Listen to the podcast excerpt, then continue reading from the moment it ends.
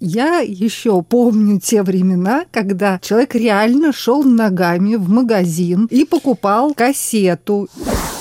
Конечно, если произойдут какие-то изменения у Apple или у Google там с правообладателями, то у человека действительно может пропасть вся его медиатека, и, что называется, взятки будут гладкие. Теоретически, для того, чтобы у пользователя это было в медиатеке навечно, он должен заключить договор напрямую с правообладателем, ну, условно говоря, в кавычках с голливудской студией. Мы якобы владеем телефоном, и все, что в нем находится, оно наше. Но, естественно, это не так. Apple, конечно, встал в позицию «вы сами дураки и виноваты» в мире аналоговом, да, если ты купил книгу, к тебе не придут домой и у тебя эту книгу не заберут. Привет, это подкаст «Человек имеет право». Его ведем я, Марьяна Тарачешникова. И я, Наталья Джампаладова.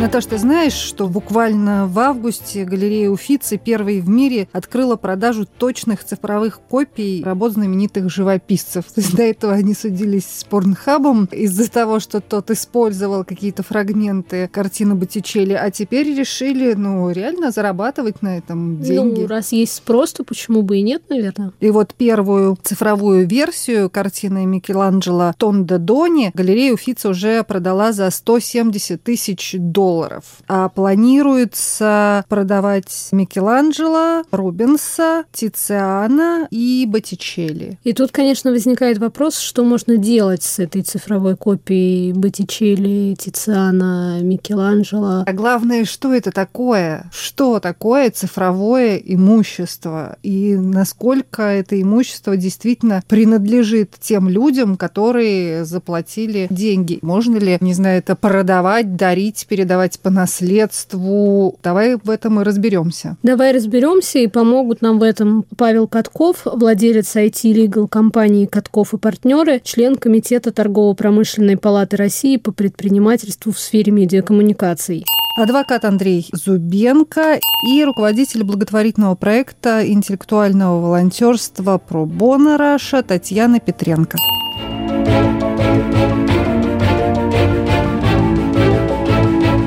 Вот, после некоторых недолгих изысканий мне удалось выяснить, что в настоящее время под цифровым имуществом понимается, дальше немножко занудно, но зато понятен масштаб, нематериальное имущество, к которому относятся электронные файлы, аккаунты в социальных сетях, нематериальные активы торговой фирмы в электронном виде – семейные блоги в интернете, интернет-платформа для краудфандинга, интернет вещей, трехмерные модели – уставной капитал компании в криптовалюте и многое-многое другое. И более того, в состав цифрового имущества входят и цифровые персональные данные, цифровые документы конкретного человека и даже его цифровой след. И вот в этом году проходил, когда очередной международный юридический форум в Санкт-Петербурге, там выступал уполномоченный представитель Высшего совета нотариата Франции Валерий Ишану. И он сказал, что право на контроль и управление своими персональными данными и своим цифровым имуществом должно быть возведено в ранг личных свобод человека и гражданина.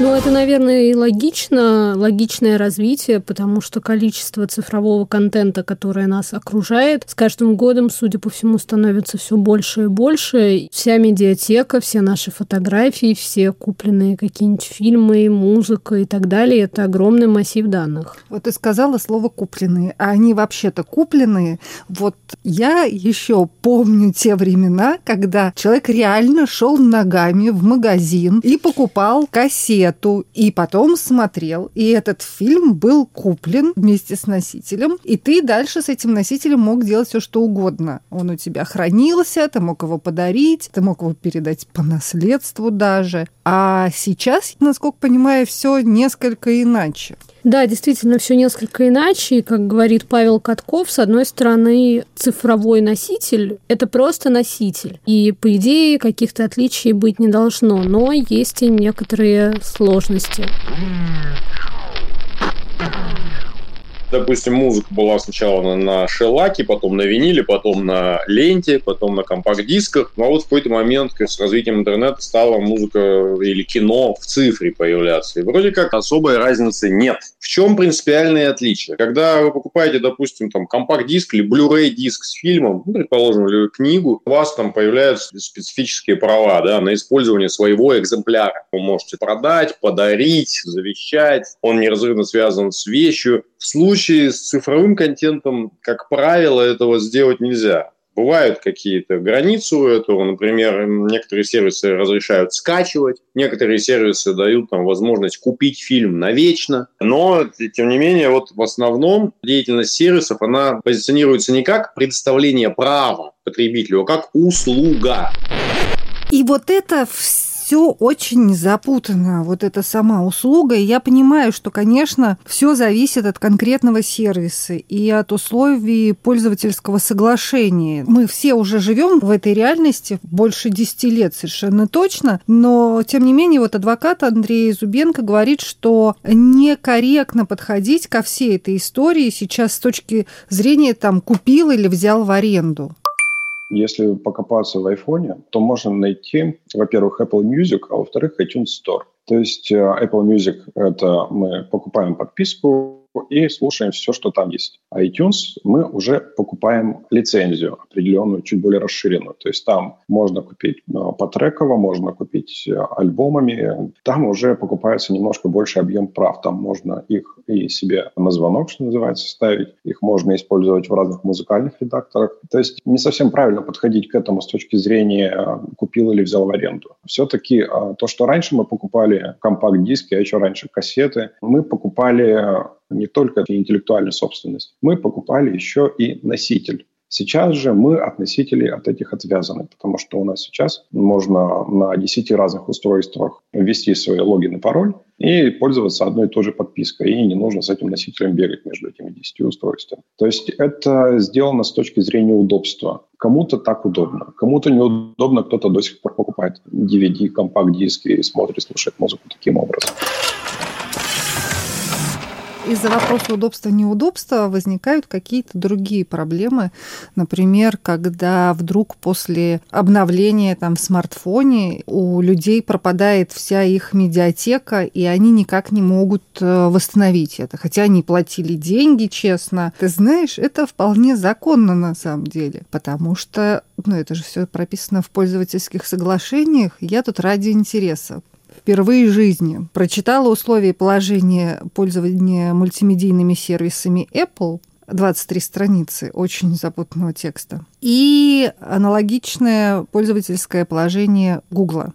Там всего 9 страниц, но оно не менее запутанное. На самом деле, исходя из э, вот этих положений, да, действительно, есть часть контента, который, э, например, Apple продает и услуг, но при этом, и вот это прямо прописано капслоком, во-первых, вы явно подтверждаете и соглашаетесь, что используете лицензионное приложение, которое купили с Apple, и благодаря которому ну, делаете что-то дальше, читаете книги, слушаете или скачиваете музыку и прочее, прочее. Вы его используете, приобретаете на свой личный страх и риск в максимально допустимой, применимым законодательством степени, степени на условиях как есть, без гарантий. То есть ты не можешь никаких претензий потом предъявить Apple, и это тоже написано прямо капслоком. А кроме того, также в этом пользовательском соглашении написано, что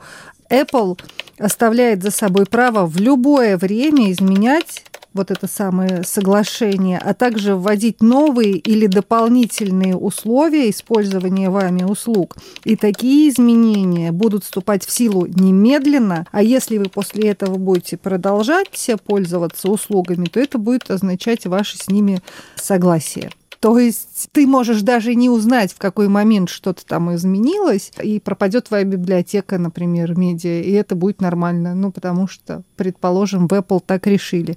У Google примерно то же самое, хотя там, кажется, все несколько лояльнее к потребителю, но там есть положение о том, что при нарушении любого из э, условий вот этого соглашения пользовательского ваша лицензия незамедлительно аннулируется, и Google после этого имеет право прекратить ваш доступ к Google Play контенту или вообще вашему аккаунту Google без возврата каких-либо средств, которые вы потратили на это. Правда, они говорят, что в случае обновления условий, положений и прочего, то вас уведомят за 30 дней до вступления изменений в силу. Да хоть уведомят, да, но если вкратце, получается так, что мы будем делать с контентом все, что хотим, а вы, если не согласны, то мы вас еще и забаним за то, что вы не согласны и что-то еще нарушаете. Примерно так, но с другой стороны, они же по большому счету не собственники этого контента. Да, и, конечно, если произойдут какие-то изменения у Apple или у Google там с правообладателями, то у человека действительно может пропасть вся его медиатека, и, что называется, взятки будут гладкие. Чтобы с этим что-то делать, надо, вот как говорит э, Павел Катков, э, идти напрямую заключать договор с правообладателем.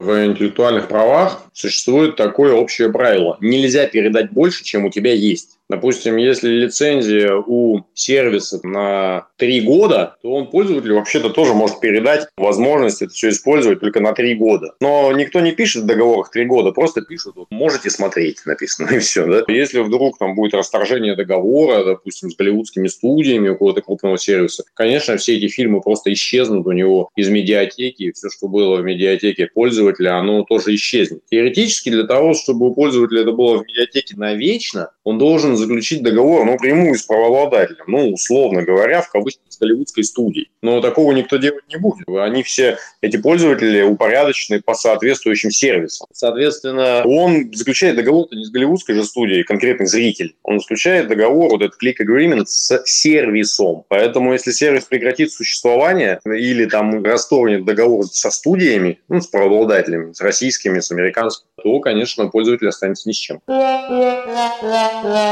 И вот это самое обидное, потому что в мире аналоговом, да, если ты купил, ну не знаю, книгу, потом, после того, как издательство потеряло право на публикацию этой книги, к тебе не придут домой и у тебя эту книгу не заберут. А когда это все существует только в цифре, получается, что да, ты лишаешься права собственности фактически на контент. Хотя, может быть, у тебя никогда его и не было. Ну, в общем, это очень странная запутанная и неприятная история. Тем не менее, по словам Татьяны Петренко, ну, нам всем, как потребителям, понадобится какое-то время, чтобы приспособиться к этим новым реалиям, особенно если мы еще хорошо помним про винилы и кассеты. Но сделать уже с этим ничего невозможно. И человечество стремится вот как раз э, в сторону цифровизации и цифрового развития. Считать, что это правильно, к сожалению, имея предыдущий опыт использования пластинок, э, дисков и аудиокассет, э, скорее всего, нельзя, но тем не менее современная действительность диктует свои правила. Защита авторских прав ограничивает права пользователя. Я считаю, что это в какой-то степени справедливо по отношению к авторам, но всегда защищая чьи-то интересы, мы ограничиваем интересы другой стороны. В данном случае страдает потребитель. Тот способ, который предоставляет сейчас современные технические устройства, прослушивание, аренда и доступ э, на площадки, где хранятся данные аудиозаписи, это одна из форм современного взаимодействия с результатами интеллектуальной деятельности. Происходит, скорее всего, подмена понятий либо использование неграмотности самого потребителя с позиции площадки, реализующей данное право потребителя на прослушивание, и самого потребителя. Потому что все выстроено таким образом, да, если мы смотрим визуально на взаимоотношения, то есть на программное обеспечение, на картинку, которую мы видим, становясь пользователем той или иной площадки либо трека, то мы видим, что мы якобы владеем телефоном, и все, что в нем находится, оно наше. Но, естественно, это не так. Следовательно, подмена понятия происходит с позиции цифровиков, которые создают такие взаимоотношения, да, такие, то, что потребитель до конца не понимает, что, что произошло, когда он заплатил деньги. Да, и вот Павел Катков тоже согласен с этой точкой зрения о том, что происходит некоторая подмена понятий, когда пользователю предлагают купить, но на самом деле предлагают не купить, а взять в аренду.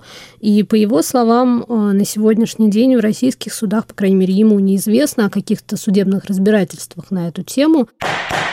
Вообще наш российский потребитель, он такой по сравнению с американскими вялый, трусливый, бедный и жадный. Для того, чтобы просуживать какие-то крупные сервисы, надо более решительно защищать свои права и какие-то деньги на это тратить. Я не вижу, чтобы российский пользователь этого захотел, был к этому готов. Но я думаю, что рано или поздно он до этого созреет, особенно если на Западе это начнется, да, как-то более-менее массово, к нам это тоже прилетит такой как бы второй волной. Но, вы знаете, я не думаю, что это будет какая-то долгая правовая история, просто потому, что после первых кейсов игроки рынка, поглядев на первые проигранные дела, ну или хотя бы дела, которые привлекли к себе негативное внимание прессы, а значит внимание инвесторов, рынка негативное, да, что судят с каким-то сервисом, а еще потребители, просто изменят эти вещи, напишут все, ну там какие-то оговорки напишут, звездочки поставят. Я вот назвал наших бедных пользователей сейчас там жадными, бедными. Ну, они действительно не обязаны платить там адвокатам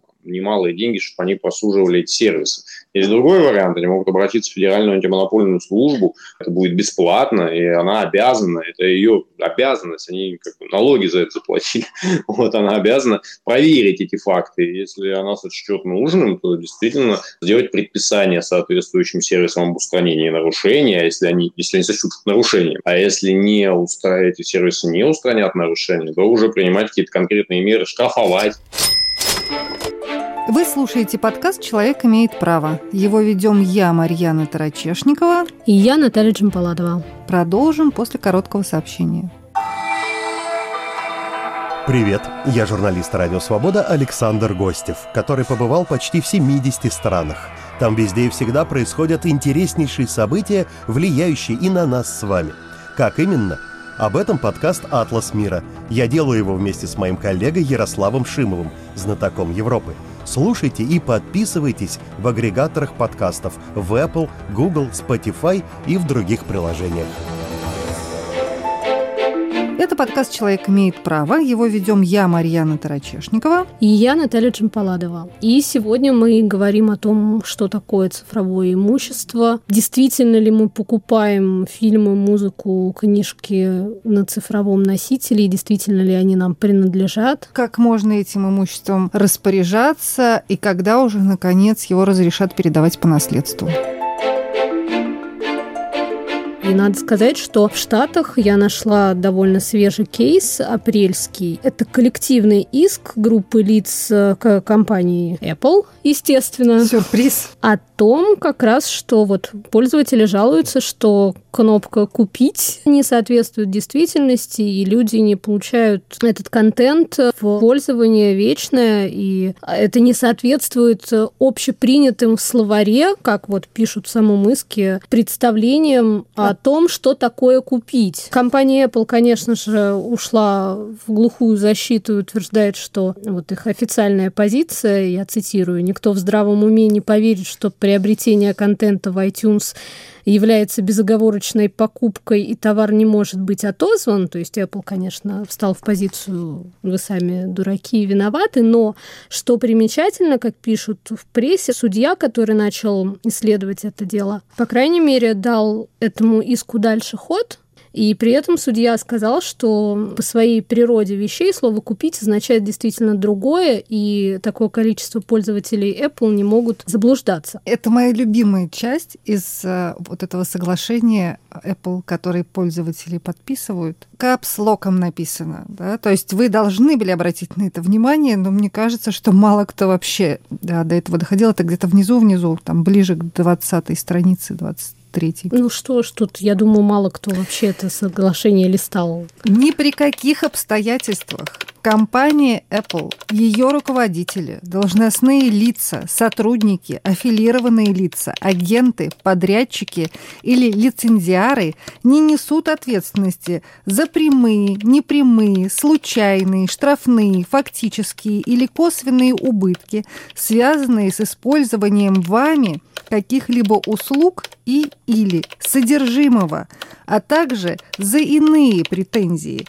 тем или иным образом связанные с вашим пользованием услугами и или содержимым. Поэтому, дорогие истцы, которым не нравится то, что написано на кнопке купить, вы сами на это заранее согласились, пребывая в здравом уме и ясной памяти. Ну, скорее всего, действительно, вот с точки зрения закона, с точки зрения логики, да, пользовательское соглашение с Apple страхует компанию от любых претензий со стороны таких истцов, и можно предположить, что судья, несмотря на какую-то общую разумность, да, вот того, что он принял это все к рассмотрению, в итоге вынесет решение в пользу Apple. Но, тем не менее, наверное, вообще тот факт, что этот иск приняли и что он появился, говорит о том, том, что существует проблема. Да, и пора бы уже этой проблемой заняться. Но это же касается не только там музыки и песен, это касается и социальных сетей, потому что сейчас очень многие люди владеют некоторым контентом,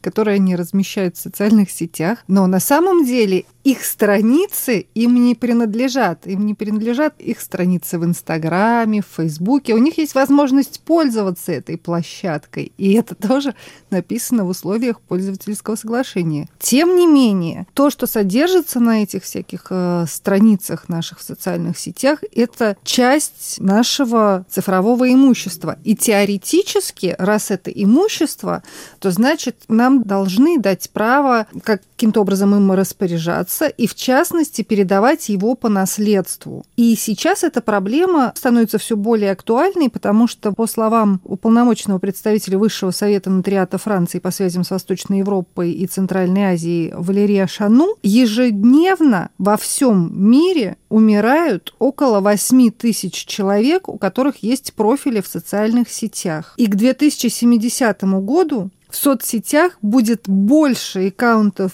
умерших, чем живых. А к 2100-му, ну если, конечно, мир еще будет существовать, количество аккаунтов умерших приблизится к полутора миллиардам. Поэтому сейчас у людей есть возможность лично организовать будущую передачу своих вот этих цифровых данных, своего этого цифрового имущества, включая фотографии и видео, чтобы после их смерти близкие могли как-то ими распоряжаться. Но как это делать, тоже не совсем понятно. Ну вот да, это действительно такой вопрос непростой. Я попросила Павла Каткова порассуждать на тему того, что можно передать по наследству, будь то какие-то подписки на сервисы, медиатека в iTunes, купленные цифровые книжки, фильмы или же аккаунт э, в соцсетях.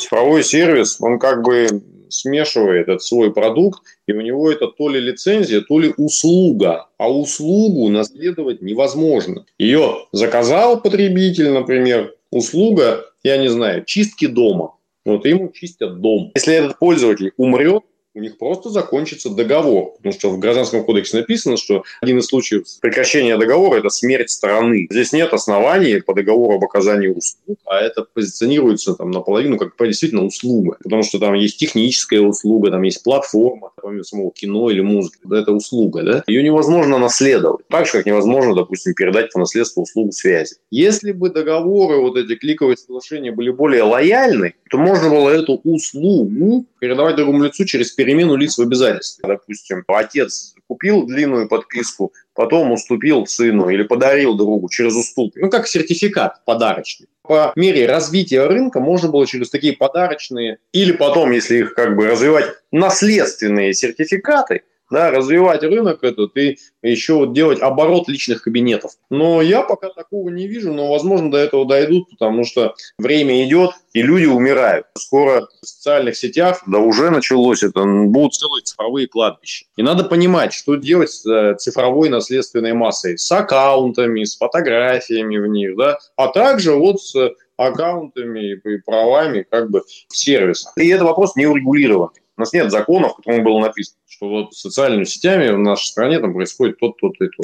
Пока рынок э, саморегулируется. То есть социальные сети вводят такую функцию, как доверенное лицо, лицо, которое получит там доступ к аккаунту, когда человек умрет, но пока это все, ну, такие тестовые режимы. Опять же, часть из этих аккаунтов продолжает жить. Я знаю вот аккаунты музыкантов, которые после их смерти стали вести их родственники. Это некие мемориальные аккаунты, в которых выкладываются их видео, записи. Вот недавно британский блюзовый музыкант Джимми Колецкий ушел из жизни. Джимми Си, он был известен на сцене. Но его аккаунт продолжает вести. Он стал мемориальным. Там его друзья вспоминают комменты с сердечками, какой он был хороший человек, какой у него была интересная музыка. То есть как бы аккаунт не мертвый. Вот я думаю, социальные сети вот как-то вот будут это регулировать вот таким образом. Кому-то передавать и смотреть активно и неактивно. Если не активно, его, видимо, будут закрывать.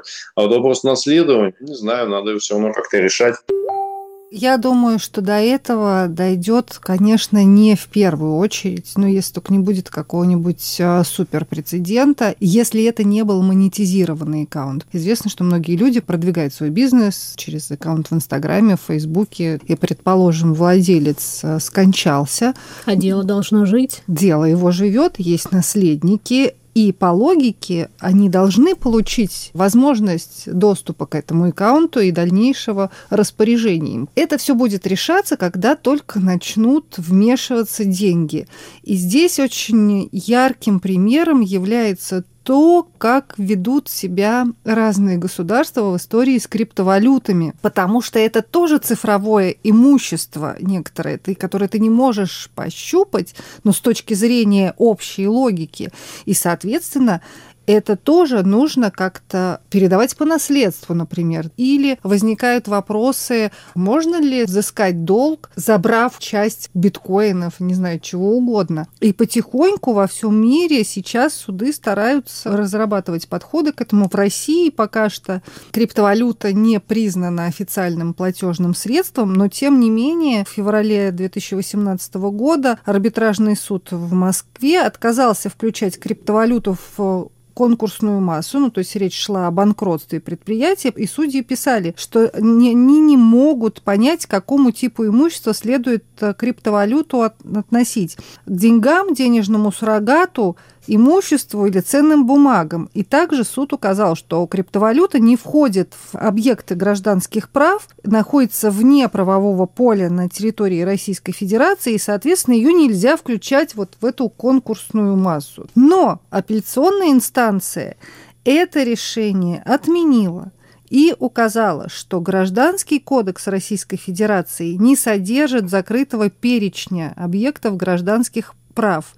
И с учетом экономических реалий, это я прям цитирую, и уровня развития информационных технологий допустимо максимально широкое толкование видов имущества, установленных законом. Ну, то есть это стало уже рассматриваться как иное имущество, да, вот это криптовалюта. Ну, тогда получается, что вообще вся история с цифровым имуществом, она будет на усмотрение суда, потому что трактовать каждый судья может в силу своих представлений о реальности реальности. До тех пор, пока не будут приняты специальные какие-то законы. Но для этого люди, которые эти законы пишут, тоже должны понимать вообще, что происходит и куда мы идем. Я, честно говоря, сомневаюсь, что действующие российские власти в большинстве своем, что они вообще понимают, о чем идет речь. Это действительно какой-то огромный пласт совершенно сложных и связанных друг с другом разных сфер, и чтобы это все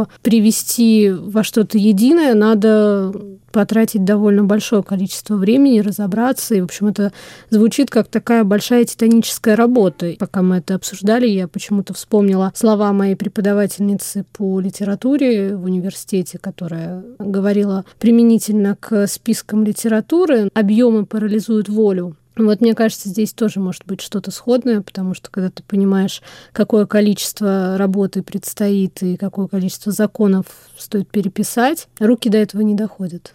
Ну, слушай, я вспомнила поговорку, которую любила моя бабушка, о том, что глаза боятся, руки делают. Если возникнет необходимость, ну уж как-нибудь решать, даже без законов, ну просто сложится то, что называется практика гражданского оборота, потому что там, где речь идет о деньгах, нужно понимать правила игры. Это был подкаст «Человек имеет право». Его вели я, Марьяна Тарачешникова. И я Наталья Джампаладова. Мы уходим на небольшие каникулы и вернемся, я думаю, к вам уже в сентябре для того, чтобы рассказывать о новых интересных историях из мира права. А пока вы можете переслушивать предыдущие выпуски наших подкастов. Их можно слушать на основных подкастовых платформах. Это Apple подкасты, Google подкасты, Яндекс Музыка, Castbox, Spotify, YouTube, а также на сайте Радио Свобода. Подписывайтесь на нас, ставьте лайки и сердечки.